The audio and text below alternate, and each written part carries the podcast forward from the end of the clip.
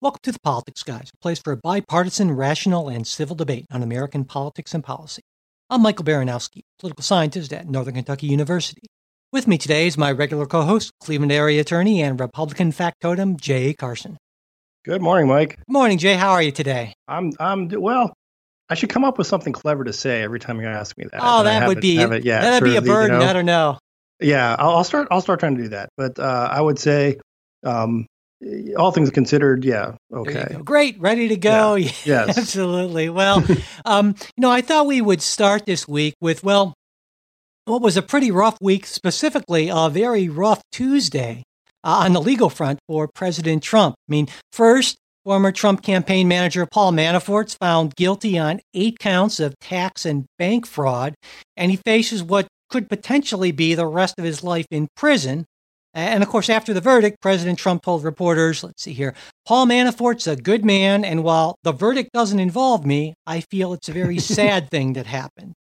Well. And of course, you know, the president's right about this, that it doesn't directly involve him, though, of course, if Manafort is aware of any possible criminal activity on the part of Trump, uh, those multiple guilty verdicts might make him more likely to cooperate with the special counsel. That is, course, provided that President Trump doesn't pardon Manafort, and that's kind of to be determined yet. Um, mm. And then there was part two of the bad news for President Trump, which was that plea deal reached between federal prosecutors and former Trump personal attorney slash fixer. Uh, I'll take a bullet for the man, Michael Cohen. and Cohen pled guilty to eight criminal charges, including two criminal campaign finance violations. And he admitted, of course, to making that payment of $130,000 to adult film actress uh, Stormy Daniels. Former uh, adult film actress. Yes. Well, oh, yeah, former, that's right. Uh, current stripper, but former, yeah. Uh, and then he also coordinated that $150,000 payment uh, by the publisher of the National Enquirer, was it American Media, to right. former Playboy playmate Karen McDougal. And in both of these cases, of course, this was hush money to cover up uh, affairs that these women alleged that they had with Trump. And Cohen further admitted that these payments were made for the purpose of influencing the election and at the direction of the candidate. Now, Cohen's admission, of course, flatly contradicts the initial denials of the president and uh, a lot of his supporters and spokespeople, uh, which over time sort of morphed into different denials as facts emerged that made it more and more difficult to maintain the original denials. Right. And I think a lot of people seem to believe that were Donald Trump not the president, he would be in line to be indicted himself but because there's this longstanding Justice Department policy not to indict sitting presidents, really the only way in which President Trump can be held accountable while in office would be through uh, the, the impeachment process. So I, I, think that more or less summarizes everything that went on, at least the main parts of it. Uh, Jay, was was there anything I missed? And, and you know, more well, importantly, I, I would just I would just point out there was no matter what people think of Trump, he had one tweet on um, Tuesday that, that was something to the effect of, and I, I should have pulled it up uh, so I'd have it verbatim because it'd be even more fun then. But it's sort of like if you're looking for uh, uh, good legal services, do not hire uh, Michael Cohen. Um, and he's not wrong. Um, it's hard to argue with with him on that. Uh, that not hire, hire Michael Cohen, my personal attorney for many, many years, you know, right. which which says something about his judgment. But anyway, well, yeah, and, and, again, I uh, so I think that's a, a uh, that's a, a, good good accurate summary that you've put out there. So yeah, okay. Well, what do you what do you make of all this? The implications, the the, the verdicts. Uh, really, start wherever you want. There's so much. Start wherever you want. Well, for, I would say first Manafort. I I don't see a whole lot there in terms of, of additional risk to Trump. As he said, these are things that Manafort did years before. They aren't related to Trump. Uh, they aren't related to Russia. I mean, I, I, guess they're tangentially related to the Ukraine business dealings, which is related to Russia.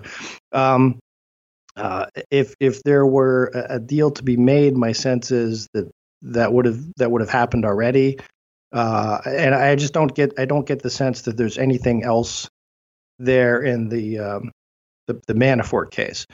Uh, the Cohen. Um, before we get to Cohen, can I ask you? Let me ask you a question about the Manafort thing. It's more of a yeah. legal question, but one one theory, well, at least one sense of things that I that I had was that maybe Manafort didn't make a deal because he was simply waiting to see what would happen, the outcome of the trial. And there was always this outside chance yeah. that he could be found not guilty, and and then even if he were found guilty, maybe he's waiting to say, well, okay, I'm going to wait till after the midterms, and then maybe Donald Trump will pardon me. He says I'm a good man. He's been known to pardon people for, you know, I would argue political reasons. And then if I don't get the pardon, then if there's anything I know, maybe I'll talk. I mean, is that a is, is that a reasonable line of, of speculation on my part, or what do you think as well, an attorney? It's, it's it's possible, but keep in mind that Manafort's been sitting in jail for quite a while. Um, you know, sitting in solitary confinement, as it were. Um, so I, I mean, I don't, I don't think. I mean, to me, that just seems to be a, a, a poor strategy. I understand the uh, let's let's roll the dice, and who knows, maybe, um, maybe the uh, the jury just sort of essentially nullifies and says, look, I, you know, we're just not going to do this because we think it's a political prosecution. Um, uh, or uh, you know I hold on and I get a pardon. Um, those those two theories both kind of seem plausible.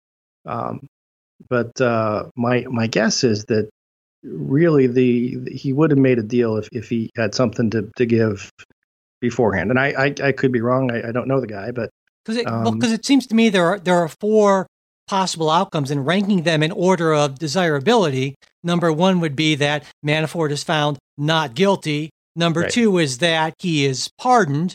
Number three is, well, let's see, number three is that he is found guilty but makes a deal basically. And so right. it, it, maybe gets get some uh, get some uh, good mention at, at, sentencing. Right, right. And I guess in number four is well, he's found guilty, but he doesn't have anything to deal with, and so he ends up going to jail for multiple years, essentially. Yeah. And so I guess that's really the question. Is there? I think for a lot of people, there's this assumption that Manafort must know something, and, and maybe or maybe not, but it would seem like certainly by say December. I would say we'll know for sure if he knows something because if he does, one would think that he would certainly either he would, have, he would have come to us and said, "Yeah, look at this plan A. Plan A isn't working." yeah, exactly, exactly. plan B hasn't worked. Yeah. yeah. Um, yeah. So I, again, I don't, I don't see um, a lot of uh, Trump downside in, in the Manafort um, case. Uh, that that said, I mean, Trump goes out and says these goofy things about he's a really good guy um, which uh, sure doesn't seem know, like again, one, are, are, sort of are sort of mind-boggling. Um, yeah. Well, I mean, it, it's one of these. Uh, I think Trump sort of his sense is he's he's a good man. Yeah, he cheats on his taxes. He's a scoundrel. Yeah, he's kind of you know, but. Uh, um, but he hasn't flipped on me, so he's a good guy. That's right, right, right. You know? stand, stand up, G. Um, yeah. Uh, so yeah, Cohen um, does present the bigger problem. Mm-hmm. Um, for, for two reasons. And there's two things going on. Um, first of all, Cohen uh, was convicted. You know, largely there were two counts that that relate to campaign finance. Most of it had to deal with these other just shady dealings that he was involved in with these uh, New York taxi licenses, um, and and uh, various forms of, of, of, of, fraud and, and so forth there. Um, so I mean, they had the goods on him, and and then they got him to uh, uh, to plead to these other uh, pieces, which again, you and I can have this discussion, and, and someone, uh, people are going to have this discussion about, um, you know, are is is this uh, a payment um, to a hush money to a, a mistress or a former porn star um, reportable your campaign finance reports? And I think that's a little bit of an open question. It's it comes down to is it a you know campaign expense or is it a personal expense? Right. Uh, and I think the other thing is you kind of run into this kind of damned if you do, damned if you don't. If if uh, uh, Trump had, you know, in, in, the unlikely event, well, you know, reported um, the payments, perhaps done done through a law firm, uh, due through a law firm, charged as legal services, which is how the DNC paid for the, the dossier um, people would say, "Well, no, this is that's obviously a personal expense, paying off your mistress. Uh, you can't do that." Uh, on the other side, he's he's right. also damned if he if he says, "Okay, um, Cohen, uh, pay her off, and I'll pay you back." Uh, so it's essentially him personally making these payments. Um, Well, if I, Th- th- that's a yeah. that's a is that a uh, campaign in kind contribution reimbursed by the candidate? So it's essentially then an unreported, uh, you know, self donation. Yeah, Um, and which, which it- in the big scheme of things is, isn't a huge deal, but Well, it certainly is at least arguable where this Yes. falls because my understanding of the law is that if this is done with the express intent to influence the outcome of an election, then that does in fact qualify as a campaign finance contribution. But Yep. and it this kind of falls under both things. And I've you heard can other have a you can if you have a mixed motive, exactly. Uh, that's one of those that's that's questionable. And, and obviously, there would be lots of things of, hey, I don't want this to come out in the campaign, but also I really don't want Melania to hear about this. Yeah. Um, so No. yeah, you can you can have good reasons for both. Yeah, and and and certainly, you know, the the existence of those tapes makes that kind of plausible deniability case on the part of Trump seem a lot more difficult to accept. But you know, I, one thing I wanted to point out here, and I'm, I bet you I'm going to get some some pushback maybe from from my friends on the left here, is because I'm not sort of you know saying, well, obviously the man's guilty. I think Lock them up. well, yeah, exactly. Well, I think here that we need to think in in two terms here. You know, there's the the legal standard of guilt, and then there's political. And Yes. The legal case under the legal standard, I think you know we have to give Donald Trump the same presumption of innocence that we give anyone. They need to you know need to be proven guilty beyond a reasonable doubt because these are potential criminal charges, not civil charges here. But but this isn't this is a legal thing, but it's also a political thing because as I pointed out in the in the sort of summary, that really the only way to hold the sitting president accountable, given the Justice Department's uh, longstanding practice here, which they're not going to change, is through a political remedy. And certainly, from a political standpoint, it's not beyond a reasonable doubt or anything that it's whatever Congress decides is grounds for impeachment and removal. And that's a Right. that's a whole You're- different thing. You're you're on fire this morning. Well, you know, every once in a while I had enough coffee. Really, yeah, so really. There you go. No, I think that's I, I would agree with you 100 percent on that. Um, I I would I would add to that. I think I mean the the idea that you can indict a sitting president uh, is yes, it's sort of Justice Department policy, but I think there's also a, a sort of a firm grounding in the Constitution uh, that your only remedy against a, a president who acts unlawfully is impeachment. Yeah, and, and, Um, and I now think again, I, that's I don't know that it's ever that's never actually been tested by the courts because it's never gotten that far. But right. uh, you know that the Justice Department policy flows from that. Uh, I think understanding that that your remedy against a, a sitting president is impeachment, and and that's it. That's your exclusive remedy. Yeah, and, and So- you know, I also wanted to, to point out that it's interesting the conversation that's come up uh, after this. I mean, on the one hand, you have Democrats doing their best to avoid using the word impeachment. And then you have Republicans saying this these upcoming midterm elections, this is going to be about impeachment, which on, on one hand you say, well, whoa, that seems like very counterintuitive, but not really, obviously, because of course the idea that Donald Trump might be uh, impeached by the House if Democrats take over, that's exactly the sort of thing that Republicans are hoping will energize their base, basically. Yeah, Yeah, absolutely.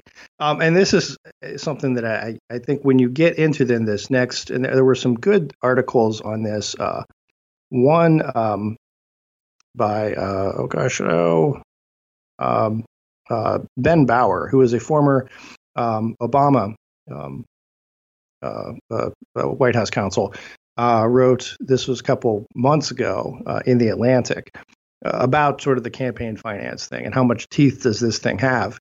Um, and he sort of came to the same, rightfully, came to the same conclusions that both, that at least that I did, and it, it looks like kind of you did.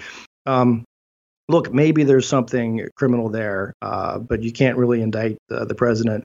Um, then, then you look to the political thing. How much um, uh, does this give enough for uh, Democrats, assuming they take the House, to build an impeachment case? And, and again, I don't mean that in the legal sense, but in the in the political sense.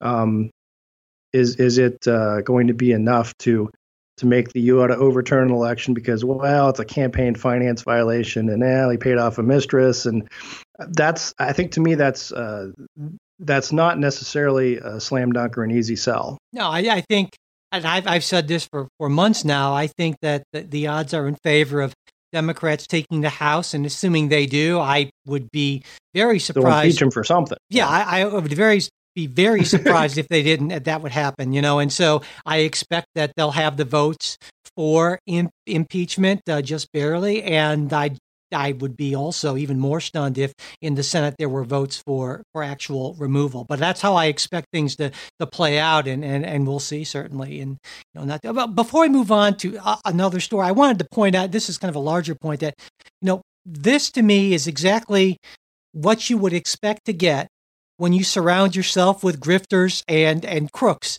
basically which is what i think donald trump has done and but and that's not necessarily just because I think Donald Trump is a grifter and a crook, though I do. Uh, but I think you know we we go back to that idea of the invisible primary, and of course, Jay, you know that's that period before the real presidential primaries start, where everyone's trying to lock in uh, financial support and and even more important, you might argue, is the sort of top level staffers and people to run your organization. And the best people during the invisible primary for the 2016 presidential contest, Donald Trump did not get the best people. The best people chose to work for someone else. he, always, well, he always hires the very best. Yeah, exactly. Yeah, the very best people he can. Then it, it made sense at the time, of course, because the best people thought that Donald Trump didn't stand a chance, regardless of what they thought about him as a person.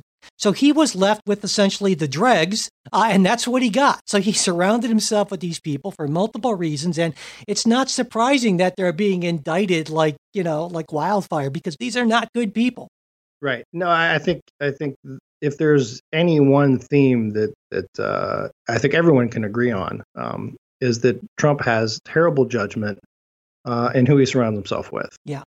Um, Which is kind of an important thing to have good judgment yeah. if you're president of the United States, you know. yeah, a- well, and, and and I'll say, I mean, having worked in politics, there are always there is a whole sort of class of of people, um, and uh, there was a piece that Karl Rove wrote in the um, Wall Street Journal last last week that described them as sort of there's there's grifters and uh, um, uh, boot hangers, um, uh, that that you have these these when when someone is running for office, you get folks who want to, you know, cash in on some relationship, or right. or just sort of ride your train uh, to their success. Um, and and there there's just a whole lot of shady people, and it happens in every campaign. And um, most of the time, you'd think the candidates would be wise enough uh, just to to steer clear of them, or or uh, you put them somewhere where they can do um, little or no harm.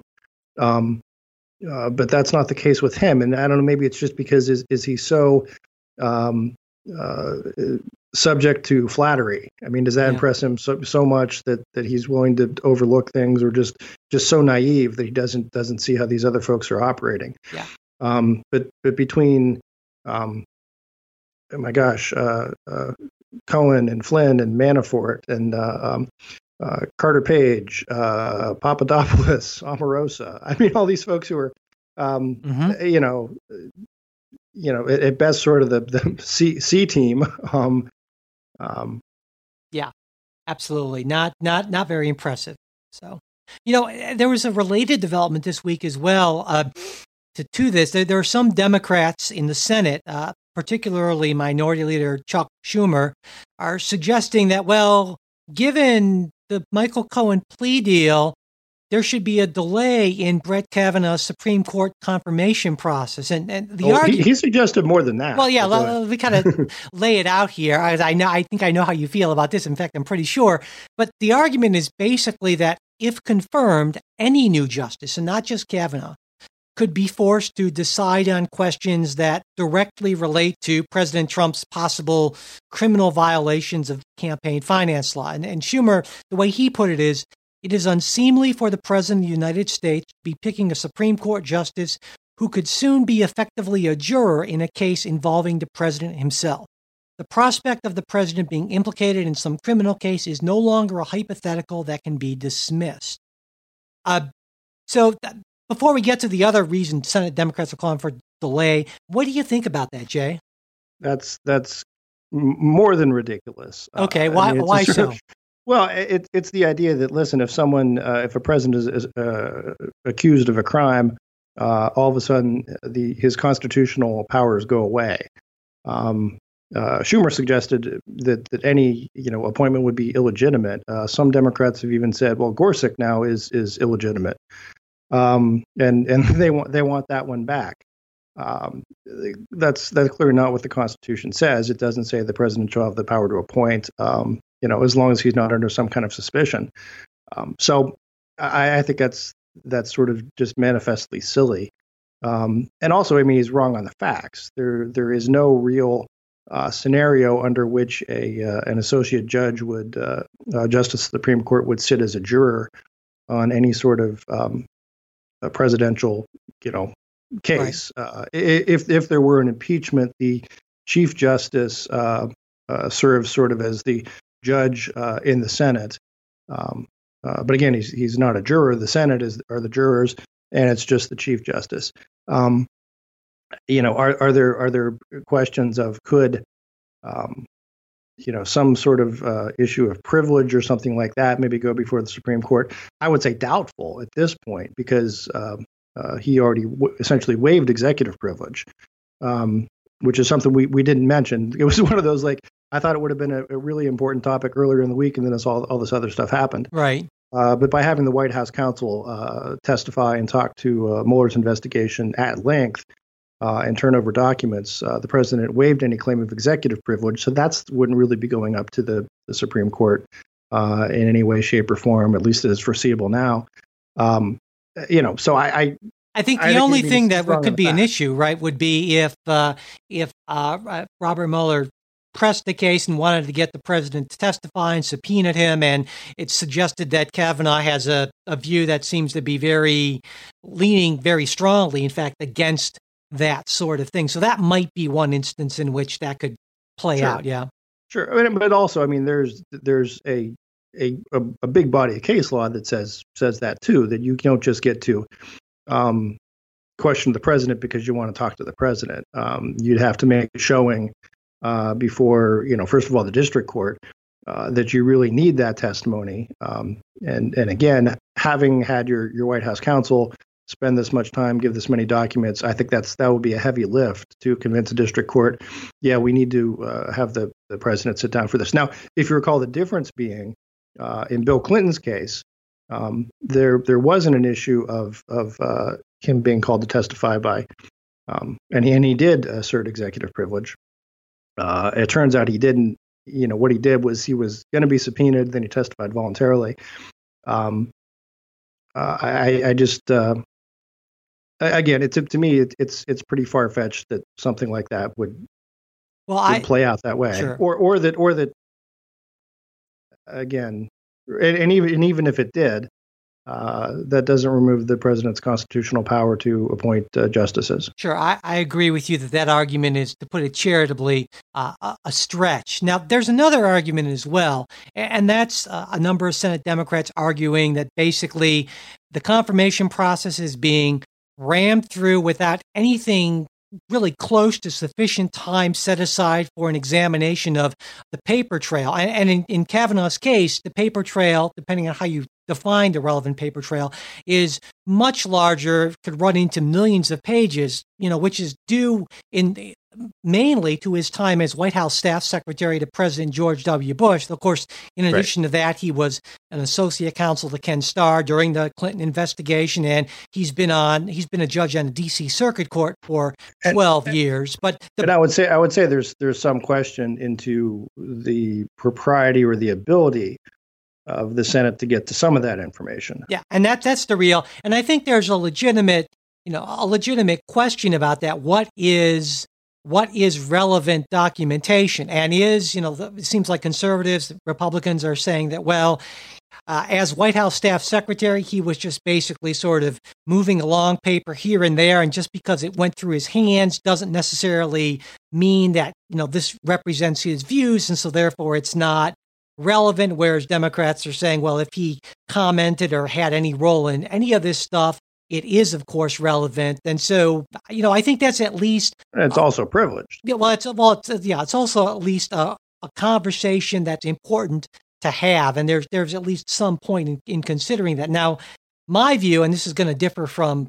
I think a lot of folks, certainly a lot of folks on the left, is I think what's mainly relevant is his uh, his background as his 12 years he's been as a DC Circuit Court judge, and that to me is the biggest thing. And so I I kind of question the relevance of a lot of this staff secretary type stuff, though I understand why Democrats are doing it because ideally you want to hold this nomination off until after the midterms and the chance that maybe you pick up one or more seats and then can actually derail the confirmation. And it's, and it's it's why you it's why you foul somebody in basketball when there's like 10 seconds sure. left and you're down by 6 or I mean you know it's it's yes there's the off chance that he misses the free throws and you get it back and you have a shot. So yeah which which is you know which is the same I would say largely illegitimate reason, well, in, in McConnell's case, entirely illegitimate reason why Merrick Garland didn't even get a hearing under President Obama because the the Democrat, sorry, the Republicans were trying to run out the clock and they were successfully, you know, they were able to do it because they were in the majority.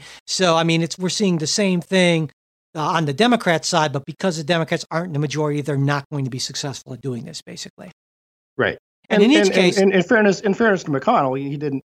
I guess there wasn't a uh, he was pretty straightforward in that we're not voting because we don't want to vote on him. I mean, it wasn't a well. He uh, came up. Was, with there this, wasn't a pretense of we need more information or something like that. It was. He came up um, with this ridiculous sort of justification, and I would say, and again, I think this is wrong on both sides.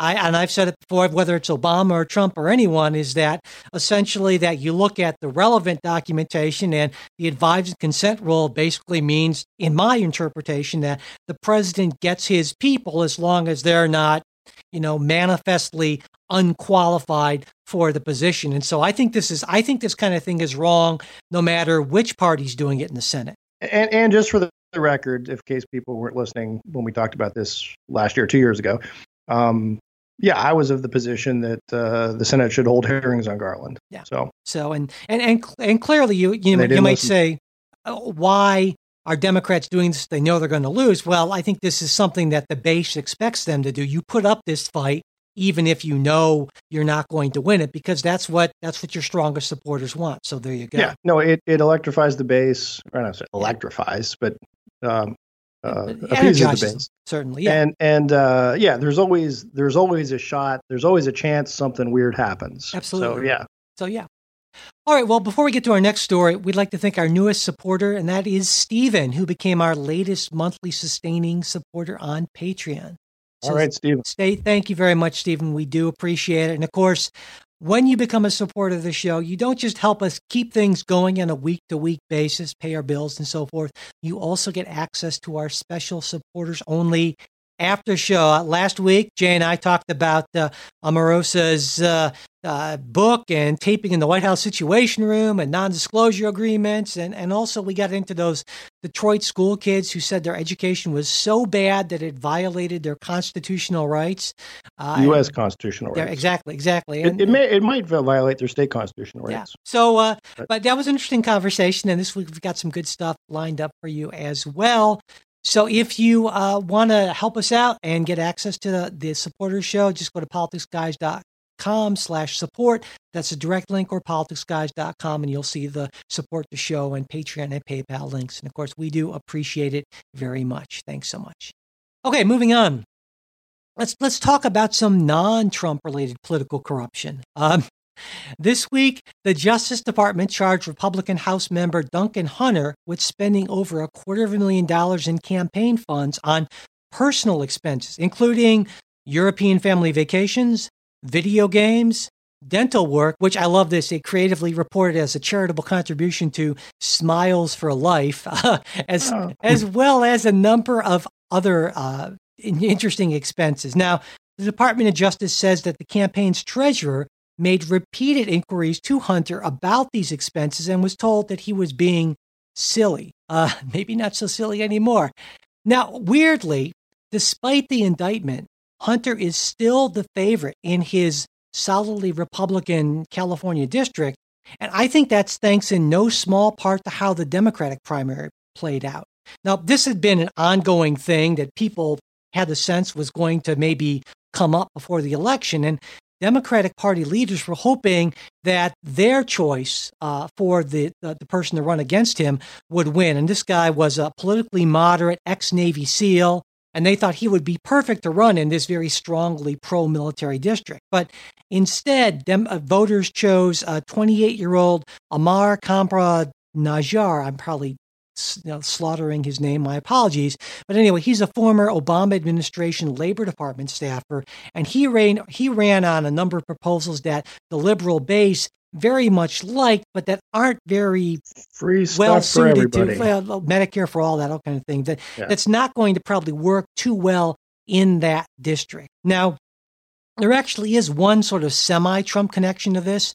Uh, Hunter was I believe, the second member of the House to publicly support then candidate Donald Trump, with the first being another recently indicted House Republican, Chris Collins. So the first two people to, ind- to endorse President Trump, uh, or candidate Donald Trump, uh, are now indicted. Uh, so there you go. Uh, the company you keep. Anyway, so Jay, uh, oh, what are your thoughts about the whole Hunter indictment? Um, eh, you know, again, as as we always say, uh, um, all suspects are presumed innocent until proven guilty in a go. court of law. Um, uh, but, but, it doesn't look uh, good. But doesn't look good. um, and, and, I'd also say, I sort of look at you, with this campaign finance, look, you're, you're damned if you do, damned if you don't, aren't you?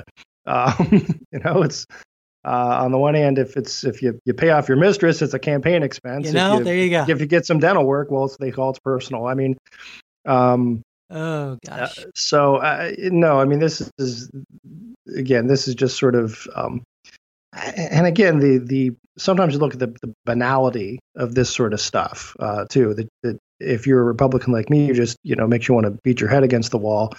Um, that that you know this is this is dumb kind of petty criminal sort of stuff um, uh, for for no good uh, you know well, you know, know, you want to live large, and you know, and so there I, you I go. guess. Well, and, and here's no. Actually, this is something that, that strikes me again as a this is a small R Republican.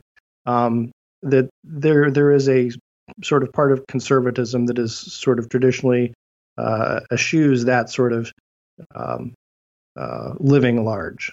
You know what I mean? It's it's sort of uh, uh, as sort of much what the argument was against uh, uh, uh Trump. I mean, the kind of a déclassé sort of thing of, um, you know, it's it's that's just not what's done. Yeah. Uh, sort of again, I'm going back to again small r sort of.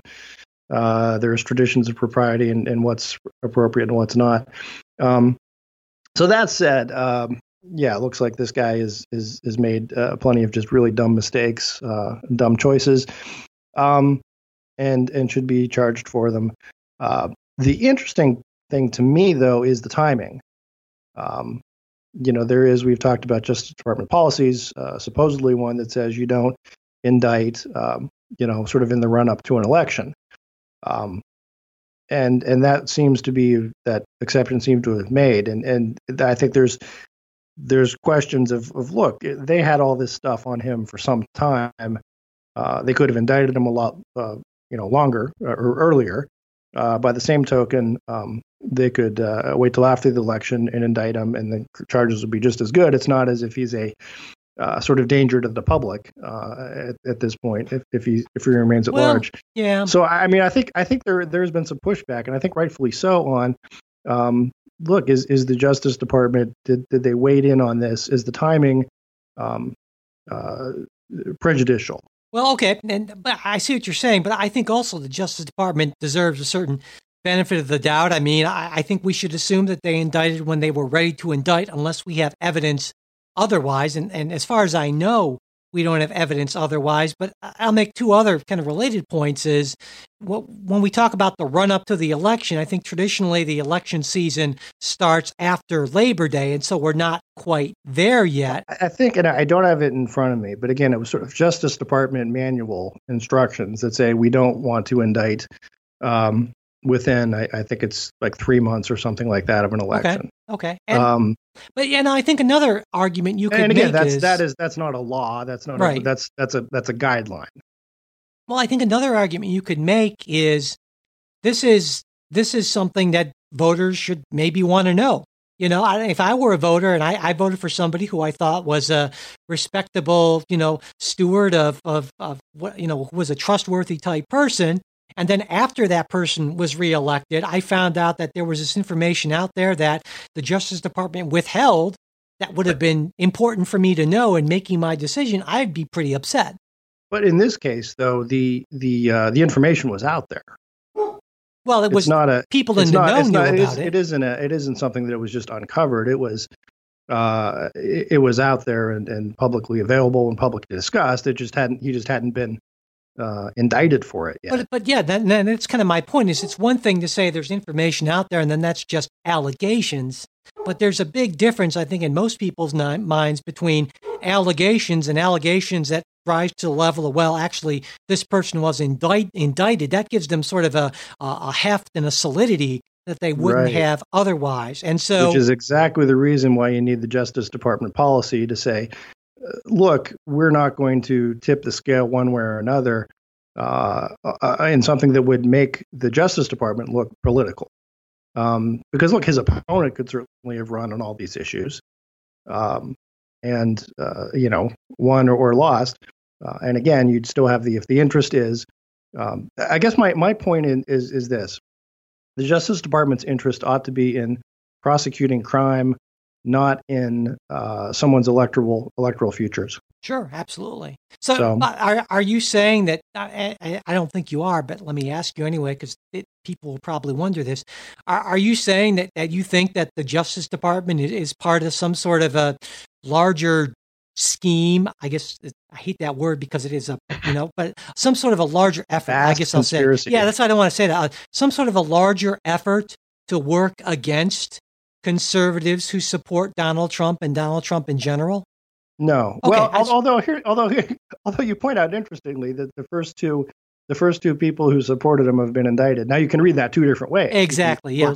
Donald Trump supporters are all crooks, uh, or if you're a supporter of Donald Trump, watch out because we're going to find something on Right. you. Um, And that's the kind of deep state argument there. Essentially, Yeah. that's what I was wondering. And I, I know I'm you're not, a I'm big deep and again, state I'm fan. not saying it again. It certainly sounds, by all accounts, that uh, that Duncan Hunter uh, did it and and uh, did violate campaign finance laws. And these are laws that are well uh, kind of black letter. this is you know a Yeah. long trodden path here. This isn't sort of a, a new theory that hasn't really been prosecuted before. This is this is you know old stuff. Um, but that said, again, if the timing of you know to the Justice Department, then the politic the politics of it should be immaterial. The Justice Department shouldn't say, "Wait, you know, we should indict because voters really ought to know this." That's what I think I find troubling because that's why they have a policy of of uh, not doing things that would would appear to intervene in the election, and and for a couple for good reason because what that does is it gives rise to those conspiracy theories. It it paints the Justice Department in that sort of light uh, or of at least it's it's difficult to to say. Well, come on, why'd you do that? Why didn't you indict him uh, last year uh, when he wasn't up for election, or why don't you wait till after he's reelected and in, indict him then? yeah, and, um, that's that's what I'm trying to get at. and, and that's a reasonable point. It's it's something that actually hadn't hadn't occurred to me, and I'd be interested in hearing the Justice Department's re, you know reaction to that because I'm sure that that spokespeople for the Justice Department have been asked about that, and so I'm not going to assume anything either way. But I would like well, more and I would information also about that. say typically my my understanding is that it's you know there's there's sort of a lot of independence for the your your uh, uh, federal prosecutors, district attorneys. That it's not a matter You know of that that that's a great point, and, yeah, and it- I it's think not it's not like everything come when we say the Justice Department. It's not as if uh, all of this comes across uh, uh, the desk of the Attorney General. He signs Right. off on it. There is there is, and again, rightfully so, um, a very much a tradition of independence uh, in federal prosecutors. And so I wonder if this is maybe more a case, if, if it was in fact a, a violation of, of, you know, policy, if this was more a case of some federal prosecutor looking to make a name for himself, which I think Right. is maybe a, a more likely, a more reasonable lens to look through at some of this stuff than it being part of some grand conspiracy, basically. No, absolutely, and that that's the lens I would I would view it through. Okay. All right, you know, there actually was some non-corruption news this week, believe it or not, Jay. Uh, there was some uh, really some pretty important policy news, though I feel like it was just almost entirely buried under all this other stuff, but, but I'm glad we actually have a chance to talk about it. Um, the EPA proposed what they're calling the Affordable Clean Energy Rule this week, and and this would replace the the never enacted Obama era Clean Power Plan. Now, Right. the new rule would give states a, a lot of leeway in determining their own emissions level and it would also allow currently operating coal plants to extend their lifespan much more easily than under the Obama Clean Power Plan, which had some pretty strict limits, which would basically force the closing of a lot of coal power plants. Now, the EPA estimates, it's their own estimates, that the plan could save the energy sector around $400 million per year in compliance costs that would have been composed under the Clean Power Plan had it ever gone into effect, which it didn't. Now, the EPA also estimates estimates sorry that these savings come at a, a certain cost. They project that under the proposed plan by 2030, there would be 48,000 new cases of ex- what they call exacerbated asthma, at least 21,000 new missed days of school each year, as well as 1,400 premature deaths annually. And again, these are not some lefty environmental groups, these are the EPA's numbers. now, just like well, just like the Obama Clean Power Plan, this new proposed regulation will be challenged by multiple states in court, and I can pretty much guarantee that it's not going to go into effect in 60 days. It may not go into effect for a number of years, if if ever. Well, it depends on you know what the court action is. But now for the Clean Power Plan, the argument was that the EPA exceeded its regulatory authority. Now here, the argument is going to be that the EPA isn't doing what it's legally mandated to do under the Clean Air Act. So there's there's a pretty important difference in what the legal grounds for the challenge is going to be, though it's going to be a multi-state challenge. So, Jay, what are your thoughts uh, about this new proposed rule? Because it's a it's a big deal. I'm I'm I'm generally, as you might ex- expect, uh, for it. Let's let's turn more authority back to the states. Um, there's a strange sort of presumption that, uh, that the left tends to have that state governments are, are all terrible, bad, won't won't do the right thing. Um, you know, they're not they're not real governments. They're just sort of um, uh, subsidiaries of the federal government. Uh, look, let's let's let states uh, make these determinations. As as you said, there's only 20, uh, what was it, 23 some states or something that are, are th- threatening to sue. Well, I mean, assume they'll they'll uh, pick these pick up these uh, restrictions and uh, run with them. Um, so I, I am not. Yeah, I, I I I'm I'm for it. I I don't think the um, U.S. government ought to be involved in uh, what was essentially running out of business uh, some uh, you know certain energy providers. Uh, and i think there's going to be a transition to cleaner energy and it's, it's happening naturally just because of of, of costs and uh, technologies and so forth. I mean the, the big thing now is that um, so much there, there's a lot of sense to be made of, of instead of using coal fire coal fired plants natural gas uh, because of the, the natural gases become available through uh, fracking technology, which environmentalists, environmentalists don't like that either. Um, but it it uh, burns cleaner, uh, you know, less impurities and so forth. Uh, there's still the, the carbon issue because that's just the, the chemistry of the thing. Uh, but uh, and there's also there's also choices you could you could make of of which kind of coal you want to burn. And there's some that are are faster burning, slower burning, uh, fewer impur- more impurities, fewer impurities, uh, and so I mean I, again I'm I'm just uh, to me it's one of these you know we have a a all this wailing and gnashing of teeth over an Obama policy that never actually went into place, and now we're going to sue because it didn't actually go into place. Uh, and again, none of this was was voted on. This is all regulatory.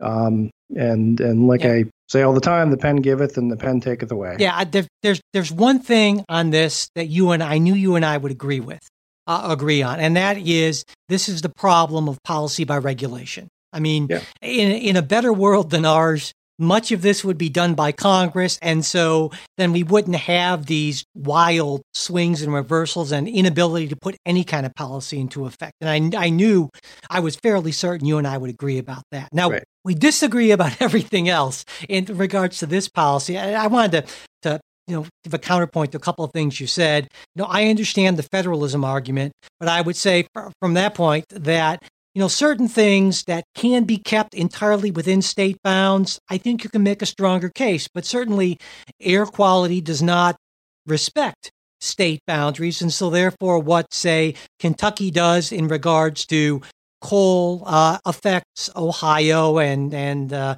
and and you know surrounding states and so Sure. forth. And so that's the reason why for certain things they need to have more of a, a national type of focus. And I think this is exactly one of these things. And so I I am, you know, I obviously think this is not at all a good policy. But one one issue, you know, when you take a look at the costs and the benefits, I think everyone agrees that whenever you enact a policy or propose a policy, it's important to consider the costs and the benefits. But the problem comes with how you do that. And it's really interesting to take a look at the differences, the huge differences in how the Obama and Trump administrations estimated the costs and the benefits. Now, as you would expect, this gets very technical very quickly. But the biggest difference here is that the Obama administration assumed much greater costs of pollution over time. And they also, in their calculations, cal- uh, took into account the total world costs of U.S. population and uh, of U.S. population, uh, sorry, pollution, not just the cost to future U.S. residents, if that makes sense. Mhm. And so, I mean, and so you're going to get vastly different numbers on that, and and that's why just simply saying, well, you know, just look at the costs and the benefits, it's just not anywhere close to that simple. And a final point I'd make is that, you know, the standards by which the EPA estimated the, the health outcomes, these standards that they used here may not actually be around for that much longer. And that's because of a currently proposed rule that the administration argues is in support of open and transparent science, but that it in reality would limit the number of really high quality stu- health studies the EPA could consult to determine potential health effects. And that's something we talked about. Geez, I don't know. It must have been a couple months ago or something like that. But Mhm. So yeah, that, that's kind of my my pushback on that. I think that this is uh, not at all a good policy. I was actually in favor of. Well, I'll I'll say I was in favor of the Clean Power Plan, but I also think there was something to the argument that it was executive overreach. And so, in, in this case, I think that probably the from a legal standpoint, the uh, the Trump plan probably has less legal obstacles in front of it, or fewer legal obstacles in front of it than Absolutely, yeah. but as a matter of policy, I agree much more with the policy goals and and the, and the approach of the Obama plan. But that's something you and I talk about all the All right. time. Is Yeah. We no, can- yeah. Again, that's you're playing it straight. I, I, I hear you. Yeah. absolutely. Well, you know, I, I try to play straight as much as I can. Right. So, all right. Well, I think that about does it for this week. Uh, you know, but before we go, I should say that as soon as we're done recording this show, which will be oh a minute or two, we're going to be doing our special supporters exclusive after show. And you know, one better. he, one thing you know we didn't get to was uh, uh, uh, an escalation, one more escalation in uh, in China, U.S. China tariffs. Uh, we might talk about that. I don't know, but certainly I'm hoping we can get into the whole Donald Trump versus Jeff Sessions thing that kind of blew up this week, and maybe a couple of other things. We'll see how we are on time. But if you want to get that, if you're a supporter, if I'm doing my job right, it should be waiting for you by the time you hear this. And if you're not a supporter and you'd like to check it out, just go to politicsguys.com slash support and you can become a supporter and have access to this, or just go to politicsguys.com and click on support the show or the Patreon or PayPal links you'll see there. Also, if you could, it would be very helpful if you could if you could subscribe to the show as well as share episodes with your friends, uh, colleagues, whoever really, and leaving leaving reviews and ratings on iTunes also does help a lot. If you want to get in touch with us, that you can do that at mail at politicsguys.com. There's also our Facebook page where we have all kinds of interesting conversations throughout the week. That's facebook.com slash politicsguys.page, Politics Guys page, and we're also on Twitter at Politics Guys. The executive producers of the Politics Guys are Michael Baranowski, Jay Carson, Trey Orndorff, and Bruce Johnson. Today's show was produced by Michael Baranowski. We'll be back with a new show on Wednesday. We hope you join us.